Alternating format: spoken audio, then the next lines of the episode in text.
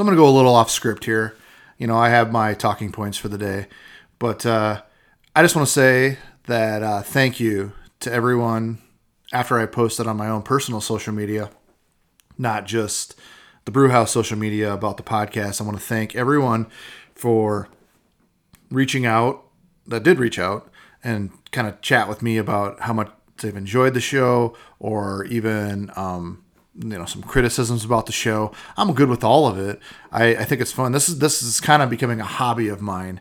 I can set aside you know maybe maybe an hour or something to research a topic that I'm interested in and then I can kind of share my opinions of the topic. I'm not an expert on the topic, but it's but it is fun to be able to spend a little time learning about especially in the Mondays and Fridays show where I talk about one specific thing. It's fun to kind of learn about that stuff, tell maybe an anecdotal story of my own life that relates to what's going on uh, I think that I'm happy that everyone out there enjoys it, and I think that uh, I'm going to keep doing it because it's it's kind of just fun for me. But I do want to thank everyone again about um, you know reaching out to me and letting me know what they thought. I, I was I was actually very genuinely surprised how many people reached out to me on Facebook, in person, on the phone. I had a couple of calls. I mean, great. I want to thank everyone. I'm also going to go a little off script about what I'm going to talk about here. Um, nah, nah, no, I'm not. All right, so we're going to talk about farming, but don't hit the stop button because I'm not talking about planting and, and harvesting and everything like that. What we're actually going to talk about is how hard it is to repair tractors uh, and other implements. Uh, and, and, and this this actually extends to iPhones and and other and Android I'm sure has the same deal where you have to have specific parts in order to fix it. Uh, the the tractor thing goes a little deeper. So without ado, without further ado, let's take care of this. So I want to say that farmers have always impressed me. Now I don't consider myself a farmer. I grew up on a farm. I worked on a farm, but I don't consider myself a farmer. So I want to get that out of the way. So when I say that, I don't impress myself. But anyways, farmers have always impressed me.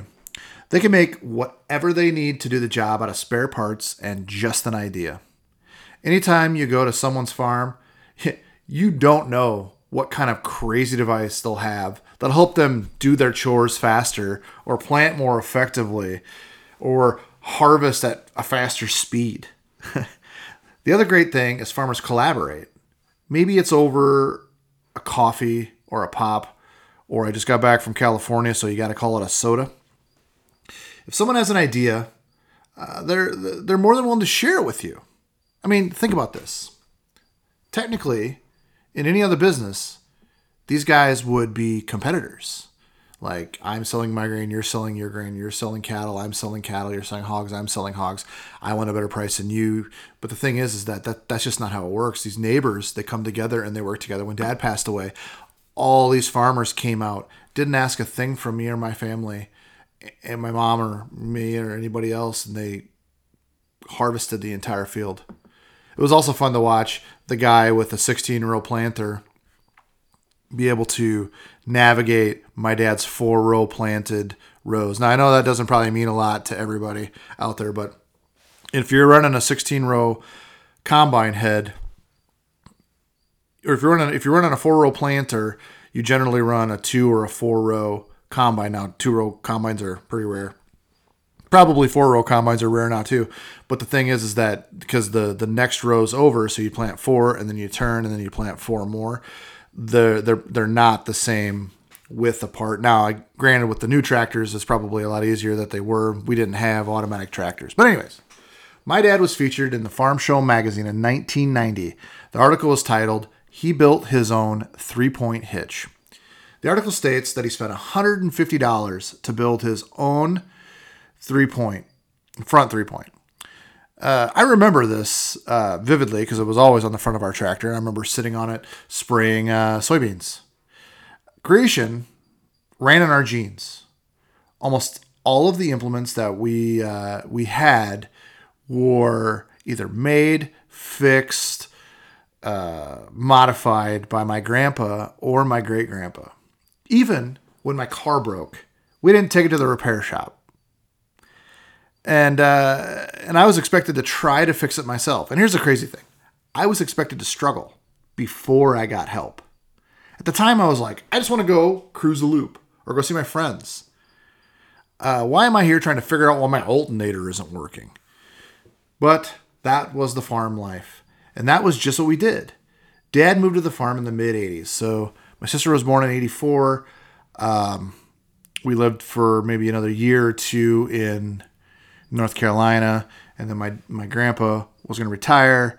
And so my dad decided to move to the farm. So 85, 86 probably. So after grandpa retired, right during the farm crisis, now to be clear, he didn't retire because of the farm crisis. He, he retired because he had had at least one heart attack. Um, so he like just the farming didn't work with him anymore. Uh, my dad had the intention of just being a farmer, like my grandpa and my great grandpa. Luckily, though, because of the farm crisis, uh, or before the farm crisis, he had went to school at SDSU and got a mechanical engineering degree and was able to subsidize living in a small town and farming. Creation ran in our veins. Also, just an anecdote if you do find the Farm Show magazine article by Googling, he built his own front three point hitch, and the three is not T H R E E, it is just the number three.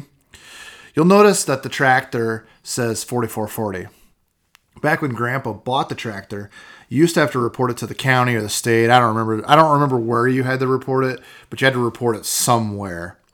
The thing is, the tractor was actually a 4040, but Grandpa made an extra four because the nosy neighbor also worked for whatever the reporting agency was. So when Grandpa went to town to report it, he reported it as a 4040. The neighbor called him out and said, "No, John, also John, you're you're using a 4440." Then Grandpa was able to present the paperwork proving it was a 4440. If you see the pic uh, from the Farm Show website, you can see the 4440. The second four looks a little weird. My grandpa and my dad had a great sense of humor. I mean, obviously, that's probably what one of the driest jokes you've ever heard, but they still found it hilarious. and grandpa told that story all the time. But I don't really want to talk about me growing up and all that and about creation and stuff. It's just kind of give you a background on farmers. What I really want to talk about is uh, what it takes to have the ability to repair something you purchased, whether that thing costs $1 or it's a John Deere 9620X that runs for around $574,786 not adjusted for not adjusted for inflation. When I started researching this product project, researching this, not project, I already knew about Ukraine hackers. Now, I'll talk about Ukraine hackers surely. But what I found interesting is the amount of American hackers uh, that are hacking on these tractors is just astonishing. Now, let me back up.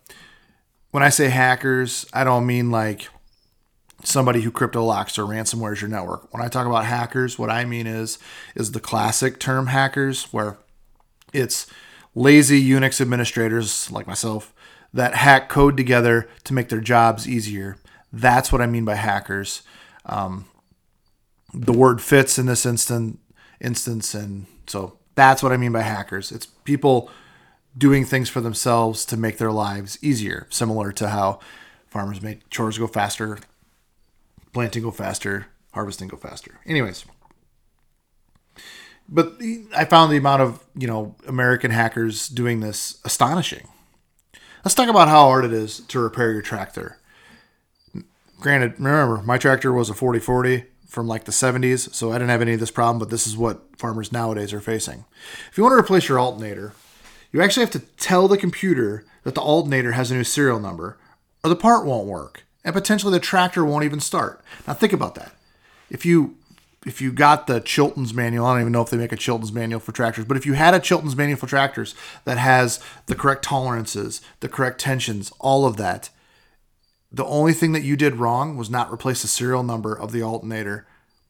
It means one, you can't have an aftermarket product, and two, even if you have a certified product, it's still your your tractor still won't work. And you did everything perfectly short of calling the dealer to have them program the new serial number. Uh, let's see. But in order uh, to do what you have to do, or in order what you have to do to the software for the manufacturer to connect to the computer to make the change, you literally, if you can't do it, if you can't make that one serial number change, yeah, you have a $574,000 paperweight. You know, here's the thing about farmers they don't have time to waste. To wait for service tech to come to the to come and replace a part when it's time to plant, harvest, cultivate, farmers don't have time to twiddle their thumbs. Let's not forget how farmers generally live rural, and it can be hours before a service tech can make it. All this isn't limit, limited to tractors, though. Keep that in mind. Apple made headlines a few years ago about screens that weren't compatible, uh, screens that were compatible, but they just didn't work. You, they would, they, the, the the guy would go and replace it. Apple put out an update. The phone wouldn't work anymore. Because the and that would, it would literally just because the serial number didn't match. It's the same part, but the serial number didn't match. If you're already voiding the warranty by replacing a screen, why does Apple care? It's obvious. It's the money stream. Apple, all of these companies want the money stream.